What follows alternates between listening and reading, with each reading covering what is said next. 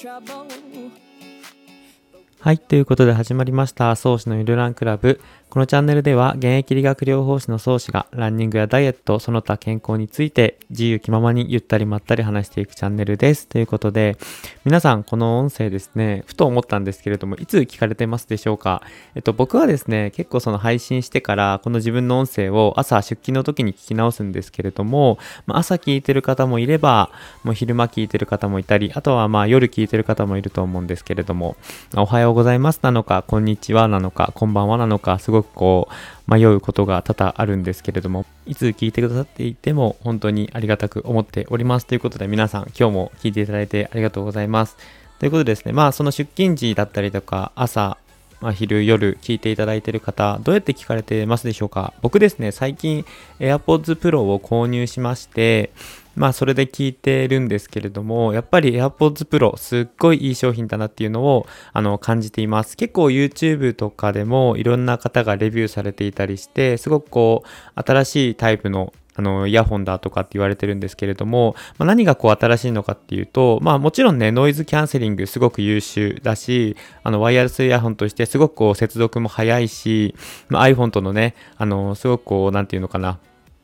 相性がいいというか、まあそういう商品なんですけれども、まあノイズキャンセリングはもとよりですね、あの外部音取り込みっていう機能が僕はめちゃくちゃすごいなって思っています。えっと、イヤホンっていうのはやっぱり音楽を聴くためのものであって、それが今まで通りの使い方だったんですけれども、外部音取り込みっていうものがあの入ってきたことによってすごくこうなんか新しくなったなっていうのを感じていて、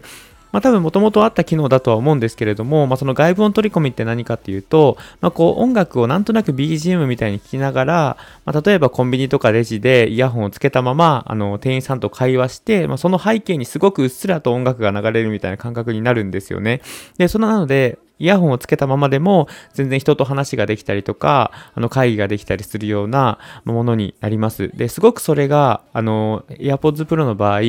あの、機能が高いというか、全然その、音楽が気にならず人と会話ができるレベルで外部音をしっかり取り込んでくれるので、あすごくめちゃくちゃいいなっていうのと、あこれだったら一日中下手したらつけてられるあのイヤホンだなっていうのを感じたので、まあ、その辺がすごく新しいというか、まあ、今までこうつけっぱなしであの、ね、イヤホンをつけっぱなしでいることって考えられなかったと思うんですけれどもそれがなんと AirPods Pro でできちゃうような感覚があってそれがすごく新しくていいなと思っています。で本当になんかイヤホンとして素晴らしいし、まあ、本当にね最初つけた瞬間のあのノイズキャンセリングの感動っていうのは多分つけた方にしかわからないと思うんですけれどもあの本当に音がこうスッと消えて静寂が何て言うのかな耳の中にこう感じられるあの感覚はすごくこう最初癖になったのを覚えています。今では本当に電車の中とかでも全然その雑音が入らずにあのポッドキャスト音楽聴けているのですごく快適です。であとは本当にそれで Spotify の中でポッドキャスト音楽聴いているとすごくねいい音楽が流れてきたりとか、まあ、Spotify がおすすめしてくれる音楽がすごく僕の好みに合ってたりするのですごくその点あのめちゃくちゃ便利になったななんて思っているわけでございます。ということでまあそういう自分の話だったんですけれども今回もあのランニングのことについてお話していきたいと思います。で今回はですねランニングタイツのお話なんですけれどもあの少し前に僕に質問があったのがランニングタイツを履いて走ると足が細くなりますか？足が綺麗になりますか？っていう質問をいただいて、あの、そうやって思う方いるんだと思ったので、今回はそのランニングタイツの機能的な部分のお話をあのしていければなと思います。まあ、ランニングタイツを履いて何がいいのかっていうお話ですね。っていうのを話していきたいと思いますので、ぜひぜひ皆さん最後まで聞いていってください。ということで、始めていきます。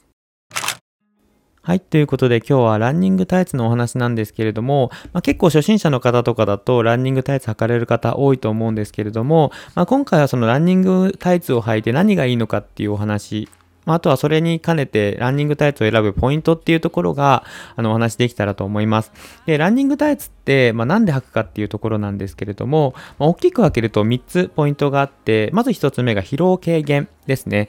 もちろん、まあ、ランニング、まあ、フルマラソンとか走る上では、やっぱりどうしても長時間のランニングになってきますので、まあ、こう血流が滞ってしまったりとか、あとは筋肉の炎症を起こしたりとか、あとは走ることによって筋肉自体が振動して、それがこう疲労の原因になったりします。なので、この時にランニングタイツっていうのは、まあ、結構こう、弾性力があるというか、まあ、圧迫力がありますので、それによってこう筋肉のあの振動を軽減させてくれたりだったらだったりとか、あとはその、まあ、適度なこう圧迫によって血流をこう上に持ち上げてくれたりするような機能があるので、まあ、そういう点から疲労軽減に非常に効果があるのがこのランニングタイツだったりしますので、まあ、まず1つ目、が疲労軽減です。で、2つ目に衝撃の緩和っていうところなんですけれども、まあ、あの筋肉の振動っていうところももちろんなんですけれども、まあ、ランニングタイツっていうのは、の下半身をしっかりと保護してくれたりとか圧迫をしてくれるものなので、まあ、こう筋肉の振動を抑えてくれるのはもちろん、まあ、こう地面からの衝撃っていうものをそれによってこう軽減させてくれたりします。なのでこの衝撃の緩和っていうところが非常にこのランニングタイツが期待される部分でもありますしやはりこう履くことによってあの筋肉自体への,、まその損傷だったりとかっていうのも、ま、若干軽減されるっていうような商品もあったりしますので、まあ、そういう点から、ま、衝撃の緩和っていうところが、ま、2つ目ののポイントになります。で、3つ目に筋肉のサポートになってくるんですけれども、これは結構そのテーピングとかに近いんですけれども、最近その機能性の高いあのランニングタイツとかだと、あの筋の走行に沿ってこう、圧迫力が変えられたりとか、まあ、の末梢から中枢にかけて圧迫力の違いがつけられているようなものもあったりとかしてですね、結構その機能的なランニングタイツっていうのはやっぱり最近増えてきています。まあ、各種メーカーさん、非常にこうレベルの高いランニングタイツを作られているので、まあ、その辺はね、いろいろ、まあその店員さんだったりとか、まあ、メーカーのことを調べていただければよくわかると思うんですけれども、まあ、その筋肉のサポートをすることによって、あの、ランニング、マラソン時のパフォーマンスを落とさずに、あの、走りきれたりとか、そういうこういろんないい点があります。であとはまあ疲労軽減だったりとか衝撃の緩和とかも含めて、そのサポートをしてくれるのですごくこうランニングとかマラソンのパフォーマンスっていうのが維持できたり向上できたりするんじゃないかなと思います。で、まあこの大きく3つがランニングタイツを選ぶポイントであり、ランニングタイツを履く意味なんですけれども、まあ、足を細くするとか、足をきれいに見せるっていう効果は、まあそのランニングタイツ自体の機能としては備わっていません。っていうのもですね、やっぱりそのそれは体の使い方だったりとか、ランニングフォームとかがやっぱり一番こう影響してくるところかなと思いますので、のであくまでランニングタイツっていうのは自分の走りをサポートしてくれるものであって、やはりその根底にはしっかりと自分の基礎体力だったりとか、基礎的なランニングフォームっていうのが非常に大切になってきますので、まあ、あくまでも補助と思っていただければいいんじゃないかなと思いますので、まあ、その点を理解した上でランニングタイツ選んだり履いたりしていただけると、より楽しいランニングライフが送れるな、送れるんじゃないかなと思います。ということで今日はこれで終わりにしていきたいと思います。